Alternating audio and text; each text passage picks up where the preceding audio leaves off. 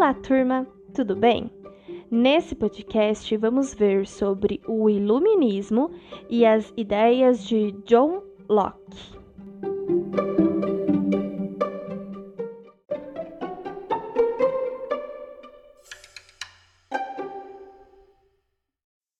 Primeiro vamos entender o que é o Iluminismo, o que foi isso, essa palavra, né? O iluminismo, ele foi um movimento filosófico que ele atingiu o seu auge, o máximo, na Europa do século XVIII. Mas ele teve o seu início, as suas bases no século anterior, então no século XVII. Os iluministas, eles eram grandes defensores da liberdade.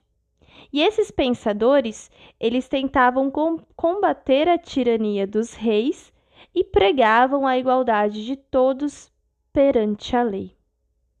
Eles rejeitavam a força da tradição e dos dogmas religiosos e queriam uma sociedade guiada pela razão. Para eles, isso permitiria que o ser humano superaria o atraso e conquistaria o progresso e a plena felicidade. O iluminismo, ele sempre vai fazer muitas comparações com a Idade Média, né? Então, para eles, no período medieval, a humanidade, ela se deixou levar pela ignorância da Igreja Católica e pelos seus dogmas bíblicos. O pensamento religioso prevaleceu na Europa e impediu o homem de raciocinar livremente. Porque tudo o que acontecia era explicado pela religião. Vocês mesmos estudaram ano passado, né? A igre... O poder da Igreja Católica na Idade Média. E realmente o poder dela era tudo. Tudo era orientado pela Igreja. Todas as questões sociais, políticas, econômicas eram orientadas pela Igreja. O pensamento iluminista, então, ele teria vindo para libertar o homem dessas algemas da ignorância. Por meio do quê? Por meio da razão. Então, ele sempre vai fazer essa crítica ao antigo regime, é, essa crítica a essa Igreja Católica. Eles eram contrários à influência da Igreja, sim, mas eles também eram contrários aos privilégios da nobreza, àquela servidão do campo, aos monopólios comerciais, à censura. Acima de tudo, eles defendiam a igualdade entre todos os seres humanos. Ou seja, que ninguém deveria ter privilégios em razão da sua origem familiar ou social. Eles defendiam que as leis deveriam ser determinadas com base na razão humana, sem ter leis que recorriam a justificativas religiosas ou à tradição. Tudo tinha que ser voltado à razão e não mais à questão de religião. E ele também, eles também consideravam né, que tivesse o estabelecimento de um contrato social. Seria o quê? Um acordo realizado entre os cidadãos e o Estado. E isso ia garantir a propriedade e a convivência pacífica entre as pessoas. Segundo os iluministas, esses seres humanos que eram guiados pela razão eles seriam capazes de compreender e explicar racionalmente os aspectos políticos, econômicos, sociais e também as manifestações da natureza. Por conta disso, o século XVIII ficou conhecido como século das luzes, porque ele traz essa contradição com a Idade Média, né? Que muitas vezes era chamado de Idades das Trevas, a gente sabe que isso é um termo pejorativo, que não deve ser usado, certo? Mas o século das luzes era em relação a essas novas ideias, né? Essa novidade que surgiu. É, as ideias iluministas, elas tinham várias pessoas, vários pensadores que eram favoráveis a essas ideias, a esses ideais. Tínhamos John Locke, que vamos falar mais um pouco também, é, o francês Montesquieu, o suíço Voltaire, o francês Rousseau. Mas o mais importante disso também é a gente entender que o iluminismo é, os ideais iluministas influenciaram profundamente algumas revoluções, como por exemplo a revolução, as revoluções inglesas que a gente já estudou e também a revolução francesa que a gente vai estudar. E ele também vai influenciar e inspirar movimentos de independência em muitas colônias. E um desses movimentos que o iluminismo vai influenciar é o movimento de independência das colônias americanas, a independência dos Estados Unidos. Mas vamos ver um pouquinho agora sobre John Locke. Quem seria ele? Por que, a gente fala sobre ele? O que ele é importante? Então, entre os iluministas também estavam alguns pensadores liberais que acabavam contestando, que eram contra a sociedade do antigo regime, que é aquela sociedade do rei absolutista, que tem todo o poder, é, que o seu reinado deriva da de Deus, Deus escolheu ele para ser rei. Esse reinado eles eram contra, né? Isso que é o antigo regime, né? E aí eles apresentam esses pensadores liberais propostas para uma nova organização social. Na política, eles defendiam a limitação do poder do governante por uma constituição e pela existência de um parlamento com poder efetivo. Estão lembrando desses nomes aí? Então ele achava que os, os países tinham que ter uma constituição, um conjunto de leis. E que o parlamento ele tinha que ter um real poder, e não apenas o rei mandar e desmandar no que ele bem entendesse, né? Então, o filósofo inglês John Locke, nascido lá em 1632, morreu em 1704, ele foi um dos formuladores desses princípios liberais, um dos criadores desses princípios liberais. Locke ele começa a partir da definição dos direitos naturais. Para ele, esses direitos naturais eram aqueles dados pela natureza: o direito à vida, à liberdade e aos bens necessários para você sobreviver e para você ter essa liberdade. O Locke, é, ele achava que a propriedade privada era um direito natural. Propriedade privada em relação a terras, essas coisas.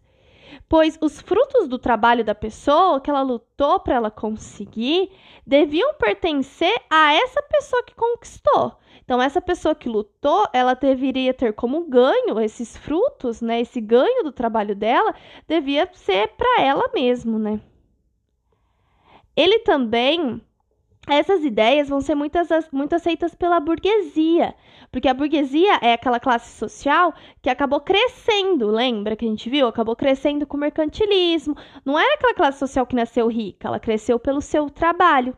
E ela considerava a terra como propriedade que podia ser adquirida pela compra. Então, isso vai, é, vai, vai fazer com que a burguesia goste muito dessas ideias do John Locke, né? O Locke ele acreditava que a função dos governos era garantir esses direitos naturais do ser humano. Então, esse direito à vida, esse direito à igualdade, esse direito à prosperidade. O governo ele tinha que garantir que todo ser humano tivesse tudo isso. E caso o governo, esses governantes, não agissem assim, não garantissem esses direitos, os indivíduos, as pessoas, o ser humano teria o direito e o dever de se revoltar contra esse governo e esses governantes. Por conta dessas ideias que eram bem contraditórias em relação à política, o Locke ele foi obrigado até mesmo a fugir da Inglaterra. Hoje, esses princípios defendidos pelo Locke, eles são seguidos pela maioria dos países. E esse liberalismo, ele pode ser visto na constituição desses direitos naturais, que temos até mesmo no nosso Brasil. Esses direitos ainda estão na nossa constituição, no nosso conjunto de leis, né? É o chamado Estado de Direito, que limita, né, que tenta, é, como eu posso dizer para vocês, tenta reduzir os poderes públicos à subordinação de leis, né? Então, os poderes públicos só podem atuar nas leis da Constituição. Mas é muito interessante a gente ver essa questão do Locke falando sobre o, o ser humano poder se revoltar, ter o direito e o dever de revoltar, esse direito à revolta. Vamos entender um pouco mais sobre isso, né? Então, o Locke, ele fala muito da diferença entre governos legítimos e governos ilegítimos. E a oposição a um governo ilegítimo é aceitável. Então, você ser contra um governo é aceitável, você pode ser. E aí ele vai descrever, né, um leque de cenários nos quais o povo teria o direito de se revoltar contra aquele governo, para recuperar aquele poder daquele governo.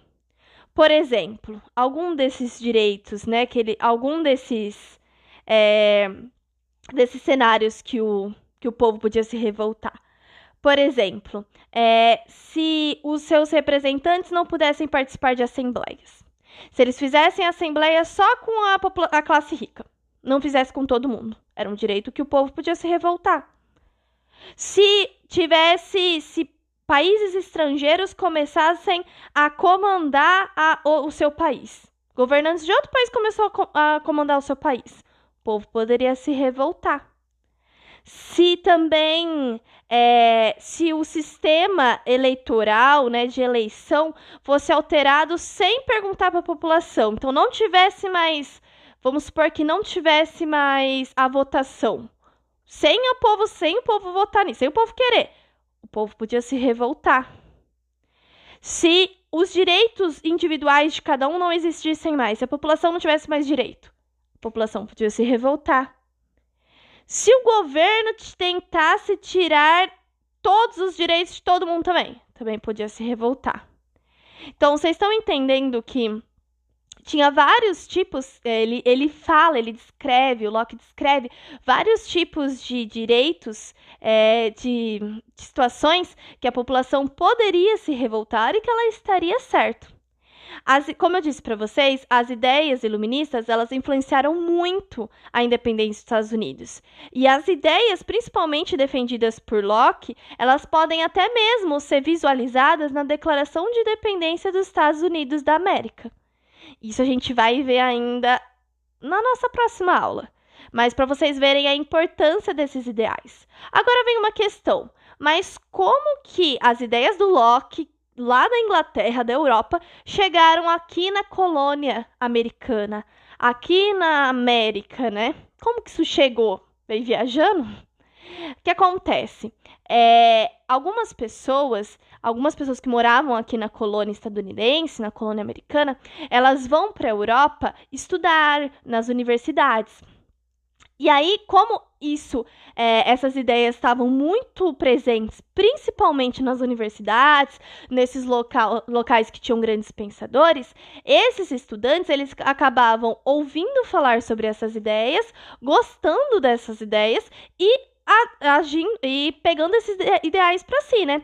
E aí quando eles voltavam aqui para a colônia estadunidense, eles voltavam com essas ideias junto e eles acabavam falando, disseminando, espalhando essas ideias para o restante da população. Por isso que a população aqui americana acabou sabendo tanto sobre esses ideais, essas ideias e acabou também tomando para si, porque era algo que, né, ajudava essa população que fazia parte, que essa população queria. Então, por conta disso que depois ele acaba se disseminando tanto essas ideias que até influencia a independência dos Estados Unidos. Então é isso, para a gente ter, um pouquinho sobre iluminismo, John Locke. Depois, semana que vem, já estudaremos sobre a independência dos Estados Unidos, então é importante a gente ter esse antes, né, entender esses ideais. Espero que tenham gostado entendido e até mais.